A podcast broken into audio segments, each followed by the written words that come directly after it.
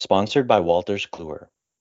Medical knowledge doubles every 73 days, causing cognitive overload and burnout among health professionals who are striving to treat patients effectively. Give your teams clinical answers directly at the point of care. Visit go.uptodate.com forward slash health leaders underscore podcast. Welcome to the Health Leaders Podcast, the place for peer sourced and solution focused insights for healthcare executives, with new episodes airing every Tuesday. I'm Jay Asser, Strategy Editor for Health Leaders. In today's episode, I'm joined by Dr. Boris Pasche, President and CEO for Karmanos Cancer Institute. Dr. Pasche stepped into the role in August to lead Karmanos, which treats cancer cases at 16 locations in Michigan. Dr. Pasche, thank you so much for taking the time out to join me today. Thank you for giving me this opportunity.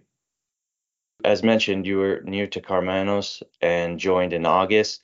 Can you tell us a little bit about your background and the challenges you are facing right now in, in leading Karmanos and some of your plans to to attack those challenges? So I'm trained. Um, I received an MD and PhD degrees from uh, the Karolinska Institute in Stockholm, Sweden. Uh, following my graduation, I moved to Harvard and I was for three years a postdoc at the Brigham and Women Hospital. Uh, following that, I moved to New York and did my internship and residency in internal medicine at the New York Hospital Cornell Medical Center. And then I crossed the street and did my fellowship in uh, in hematology and oncology at Memorial Sloan Kettering Cancer Center. Uh, following that training, I stayed on for a couple of years uh, obtaining working in the lab of Dr. Joan Massagué, a prominent researcher in the field of TGF beta, where I obtained my first uh, peer review funding. Following this, I moved to Northwestern and became the founding director of the cancer genetic program at Northwestern uh, University in Chicago. I stayed there for eight years, and after that, I moved to Alabama, where I was promoted to become the division chief of uh, hematology oncology as well as the deputy director of the Comprehensive Cancer Center. And after a few years in Alabama, the former uh, chair of medicine in Alabama had become the dean in uh, at Wake Forest and recruited me to become the uh, director of the Comprehensive Cancer Center in at Wake Forest, as well as the chair of the Department of Cancer Biology. I remained there for seven years as the director of uh, the Comprehensive Cancer Center and was offered the position here at Karmanos last summer. And I came in on at the end of August of this year.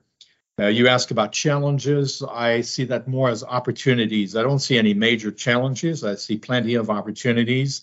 Um, Karmanos Cancer Institute has a long legacy of achievements and development of novel technology in the field of cancer. Um, in 2014, McLaren uh, acquired Karmanos and expanded the Karmanos footprint throughout Michigan, with now 16 sites from the uh, Upper Peninsula down to Ohio, and has created one of the largest network uh, in cancer care in the country. Definitely the largest cancer research and uh, cancer care delivery uh, in the state of Michigan. Um, it has also a very close association with Wayne State University, and this um, association has been very fruitful for both uh, Wayne State as well as Karmanos. And uh, we're in the process of further strengthening strengthening these ties and, and collaboration in the future. Wonderful. Yeah, I'm, I'm sure we'll get into some of these uh, other challenges, or as you like to call them, opportunities in in the conversation. But you just mentioned how uh, your your background, your extensive background as a physician, researcher, cancer treatment in, inventor. Uh, how do you think these roles all help you now in the position you're in as a as a CEO? Well, I think having led a comprehensive cancer center like Wake Forest twice through the renewal and more than doubling the uh, uh funding over the seven, eight years I was the director allows me to have a good strategy on how to expand and grow uh, Karmanos Cancer Institute. And we actually already have uh, recruited a major, uh, a major clinical trialist um, to become the phase one director at uh, Karmanos. This will be announced later this week, but we are very actively recruiting prominent clinician as well as researcher um, in order to further expand the impact of Karmanos on its catchment area, which is these the, the city of Detroit, as well as approximately half of the state when you start from southeastern Michigan up to the northern peninsula. In terms of um, uh, science, having been the chair of the Department of Cancer Biology at Wake Forest, allowed me also to recruit uh, scientists to reorganize science,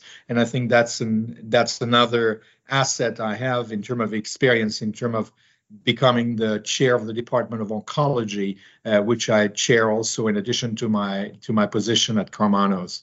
So I think all this experience is always good. It's also uh, having a large network of people that you have been working with, that you have recruited. Some of them have become leaders at other institutions. So it helps to know the landscape well. Um, being a clinician and being a researcher allows you to see really the bench to bedside evolution of uh, cancer care, which really has seen major uh, changes in the past decades. To mention a few, uh, checkpoint inhibitor, immunotherapy, CAR T cells, uh, tyrosine kinase inhibitor, multi-kinase inhibitors. So there are a lot of things that have happened in cancer from the time I did my fellowship at Sloan Kettering, for example in the field of gastroenterology, we had only one drug for colon cancer. Now we have eight different drugs. In uh, 1997, when I was finishing my fellowship, uh, some a patient with stage four colon cancer had a life expectancy of 11 months.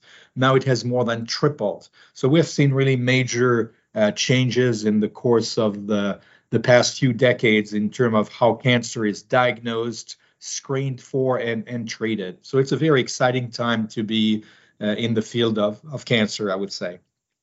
Yeah, of course. And uh, yeah, I'd love to get into more about uh, how your experience as a physician allows you to have a different perspective now in the role that you're in.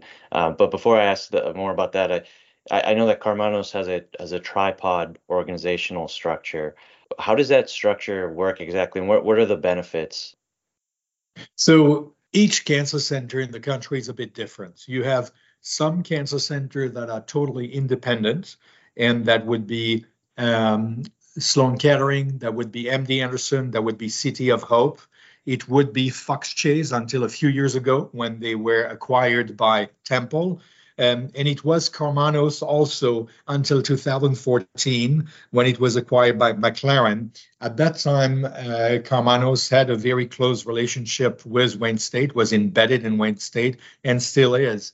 So I think uh, coming in 2023, I see a tripod that is very solid with a uh, kind of semi-independent cancer center, which is Karmanos, that stems from its history, uh, which has um, exceptional management in terms of cancer care through the McLaren organization and has outstanding uh, academic uh, umbrella uh, through Wayne State. So I think these are major advantages. It's a structure that is not really common. Most cancer centers are either are either um, what we call matrix cancer centers, so they are within a university and part of the university. That's the case of uh, for example, Wake Forest, that's the case of Duke and many other cancer center, or they are totally independent as the, the other I mentioned, but Karmanos is unique. It's a it's a model that does not exist elsewhere in the country and has shown both its resilience and capability to grow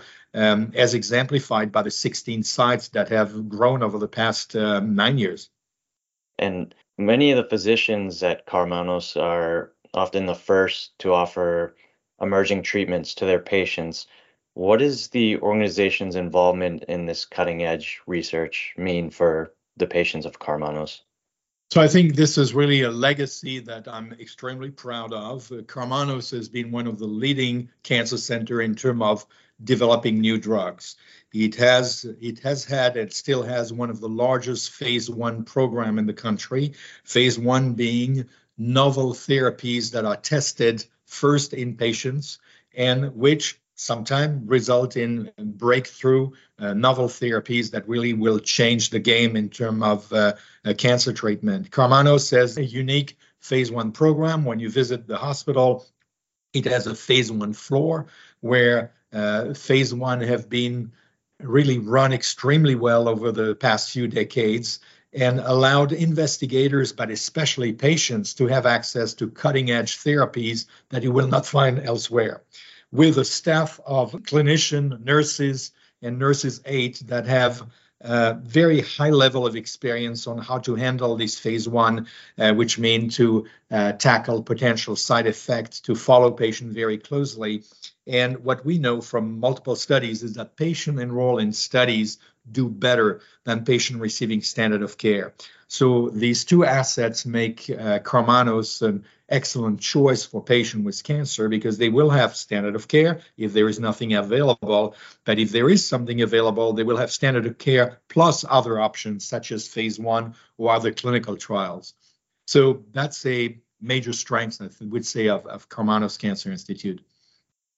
And are there any kinds of research that you're involved in personally that that have you seen any recent breakthroughs with? Well, I certainly have seen breakthrough uh, through my life as an oncologist, being involved in clinical trials. I would say it goes as far back as my days at Sloan Kettering, where oxaliplatin was a drug being tested for the first time in patients with colon cancer and um, learned also from that oxaliplatin was a drug that did not work alone. And after a few mishaps or i would say failure to show any benefit it became one of the best drugs in uh, gastrointestinal tumors when combined with another drugs 5-FU and leucovorin. So you learn that you know something that may theoretically work well may in clinical practice not work as well as one thought, but may work better in combination with other drugs. Uh, that was for me um, an, an, enlightenment to realize that uh, sometime um, combination therapy uh, turns out to be much, much better than single drugs. Another example would be in pancreatic cancer, where very little progress was done for decades until a French regimen that combined four well known drugs called FOLFIRINOX turn around the uh, the paradigm, and suddenly we saw patient with uh, responses. The tumor was shrinking, and they were living almost twice as long as they were before. So all these things are kind of engraved in my mind as steps and progress that I remember of, and which have become mainstay of, of care. And when you have been at institutions that conduct these studies or develop these drugs, you you learn and you are so appreciative of what it means for for cancer care. Um, most recently, I was involved in the development of a novel medical device which just received FDA approval uh, three months ago, two months ago actually, and which we will bring to the market uh, first in Michigan throughout the Karmanos uh, Cancer Institute in the first quarter of 2024. So it's very exciting to be personally involved in the discovery of a novel approach to treat cancer and see the results with patients that live longer. Uh, have very limited side effects and have another option in a disease which otherwise would not offer many options. And I, and I want to kind of circle back to now that you're in a CEO role, I, you know, it's a very difficult time in healthcare to be leading any type of organization, whether it's a you know hospital or any provider organization. You had mentioned earlier you don't see too many challenges but opportunities right now, but um, there are of course, you know, a lot of pain points CEOs are dealing with workforce. You know, I've talked to other CEOs. I think that's always the first thing that that seems to come up for everyone. Uh, what are some of the ways that you are attacking workforce challenges right now? What and what strategies uh, are you deploying? So I think you have to look at both short term and long term. Short term, we are just coming out of the worst pandemic of this century, uh, the worst pandemic in 100 years. And this has led to an exodus of healthcare workers, particularly in uh, inpatient, but also outpatient, in uh, research operations. So I think I would take that as an abnormality. It was totally unexpected. It caught us by surprise. And many individuals that were working in healthcare uh, uh decided to leave, take an early retirement. And um, we are now coming out of this um, acute emergency situation where we see many people coming back to work or seeking additional uh, job in healthcare. Um, the issue of you know aging population of better and better therapies, especially in cancer, longer survival means that we need more and more individuals uh, in healthcare. And uh, this is something that uh, you know every society tried to adapt to. Uh, I think the U.S. has done extremely well in adapting to that, but the the shortage we discussed have led to major pressure on healthcare, especially with salary. For example, traveling nurses would make two or three times the salary of regular nurses uh, just because these salaries were available. And I remember at my prior prior institution where the nurses that were quitting their job to take a, a, a traveling nurse salary and suddenly were making two or three times the, the amount they were making before.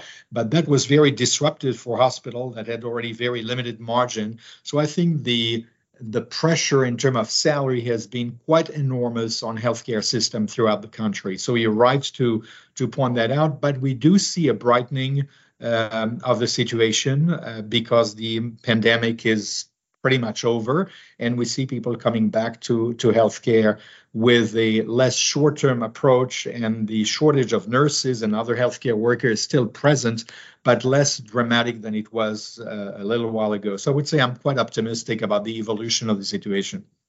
Yeah, you mentioned the impact it's had on the nursing workforce. I think we're also seeing now the impact it's having on the physician workforce. Absolutely, absolutely, you're correct, and uh, especially in oncology, it's uh, fairly dramatic because we have, as I mentioned, these better treatments, and we are not uh, educating enough oncologists. So there is a, a shortage of oncologists both in academia and in private practice that is nationwide. And that doesn't look like going to get better in, in the near future. So we have seen uh, models where uh, physician extenders, nurse practitioner um, are becoming more and more involved in the in the care of patients. That's something that we had developed at Wake Forest, and that I think most institutions are are becoming forced to develop uh, because we will not be able to provide care to everyone by a physician at every visit because we just don't have enough physician. But if we do that in a well-structured model where nurse practitioner work closely with physician, we will be able to accommodate this need in the future. So I think a lot of a lot of uh, adapting and uh, finding solution is needed for a situation that is evolving, but for good reason. We patients are living longer, uh, are treated with cancer. We have more cancer survivor uh, in the United States today than we have ever had, and it's continue. It, it will continue to grow over the next decade or so. So we have to be prepared to adapt to that. I think also another way to solve this uh, quandary is to expand survivorship program. So many patients, once they complete their treatment for cancer, may not need to be seen by an oncologist on uh, in the future. They could very well be seen by primary care physician with uh, a certain diagram to follow in terms of uh, tests to be done, CT scan to be con- and that will free up um, a certain amount of workload for, for oncologists that should focus more on active treatment of patients. So there are many ways the the healthcare system can and should adapt to this uh, shortage in the future. And as a physician turned CEO yourself, what are pieces of advice, three tips, you know, generally that you could give to other CEOs that that maybe don't have that same background that you do that are, you know, trying to improve their physician relations and improve recruitment retention strategies? So I would say, as an oncologist, I would say patient come first to make sure that patients' uh, concern are addressed, their need for communication, their need to for access are concerned. Second, make sure healthcare worker are, healthcare workers are happy. Create an environment where they feel valued, where their needs are are constantly reevaluated and addressed. Because if you if you have them burnouts, uh, this is bad for everybody. It's first bad for them, but it's bad for patients. It's bad for the overall morale. I think when you follow these two uh, leitmotifs, uh, you will do well in healthcare.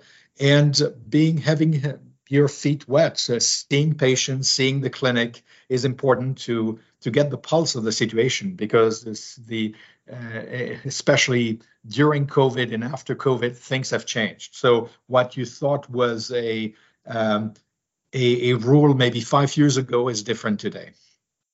I think the first piece of advice you gave is is very important. Not just because obviously it's it's important to always have their best interest, but I think that's what doctors also want, physicians also want.